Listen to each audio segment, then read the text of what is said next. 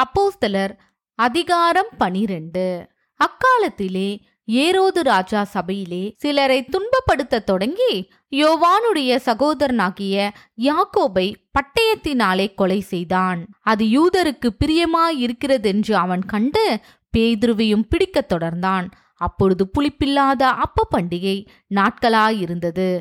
அவனை பிடித்து சிறைச்சாலையிலே வைத்து பஸ்கா பண்டிகைக்கு பின்பு ஜனங்களுக்கு முன்பாக அவனை வெளியே கொண்டு வரலாம் என்று எண்ணி அவனை காக்கும்படி வகுப்புக்கு நான்கு போர் சேவகராக ஏற்படுத்திய நான்கு வகுப்புகளின் வசமாக ஒப்புவித்தான். அப்படியே பேதுரு சிறைச்சாலையிலே காக்கப்பட்டிருக்கையில் சபையார் அவனுக்காக தேவனை நோக்கி ஊக்கத்தோடே ஜெபம் பண்ணினார்கள். ஏரோது அவனை வெளியே கொண்டு வரும்படி குறித்திருந்த நாளுக்கு முந்தின நாள் ராத்திரியிலே பேதுரு இரண்டு சங்கலிகளினாலே கட்டப்பட்டு இரண்டு சேவகர் நடுவே நித்திரை பண்ணி கொண்டிருந்தான். காவற்காரரும் கதவுக்கு முன் இருந்து சிறைச்சாலையை காத்து கொண்டிருந்தார்கள். அப்பொழுது கர்த்தருடைய தூதன் அங்கே வந்து நின்றான். அறையிலே வெளிச்சம் பிரகாசித்தது. அவன் பேதுருவை விழாவிலே தட்டி சீக்கிரமாய் எழுந்திரு என்று அவனை எழுப்பினான். உடனே சங்கிலிகள் அவன் கைகளிலிருந்து விழுந்தது.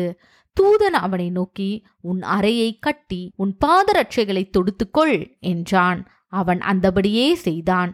தூதன் பின்னும் அவனை நோக்கி உன் வஸ்திரத்தை போர்த்து கொண்டு என் பின்னே வா என்றான். அந்தபடியே அவன் புறப்பட்டு அவனுக்கு பின் சென்று தூதனால் செய்யப்பட்டது மெய் என்று அறியாமல் தான் ஒரு தரிசனம் காண்கிறதாக நினைத்தான்.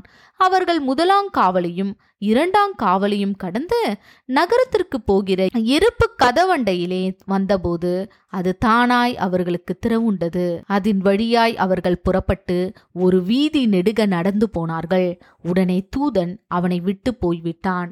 பேதுருவுக்கு தெளிவு வந்தபோது ஏரோதின் கைக்கும் யூத ஜனங்களின் எண்ணங்களுக்கும் என்னை விடுதலையாக்கும்படிக்கு கர்த்தர் தம்முடைய தூதனை அனுப்பினார் என்று நான் இப்பொழுது மெய்யாய் அறிந்திருக்கிறேன் என்றான்.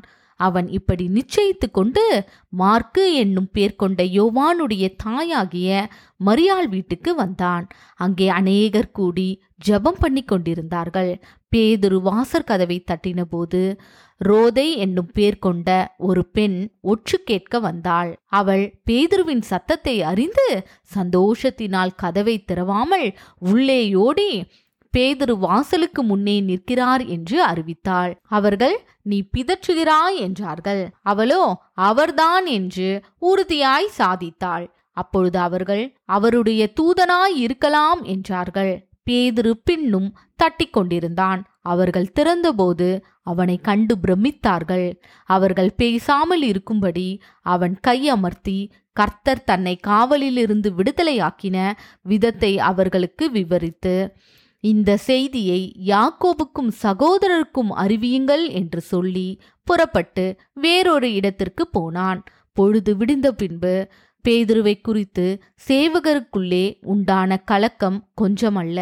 ஏரோது அவனை தேடி காணாமற் போனபோது காவற்காரரை விசாரணை செய்து அவர்களை கொலை செய்யும்படி கட்டளையிட்டு பின்பு யூதேயா தேசத்தை விட்டு செசரியா பட்டணத்துக்கு போய் அங்கே வாசம் பண்ணினான்.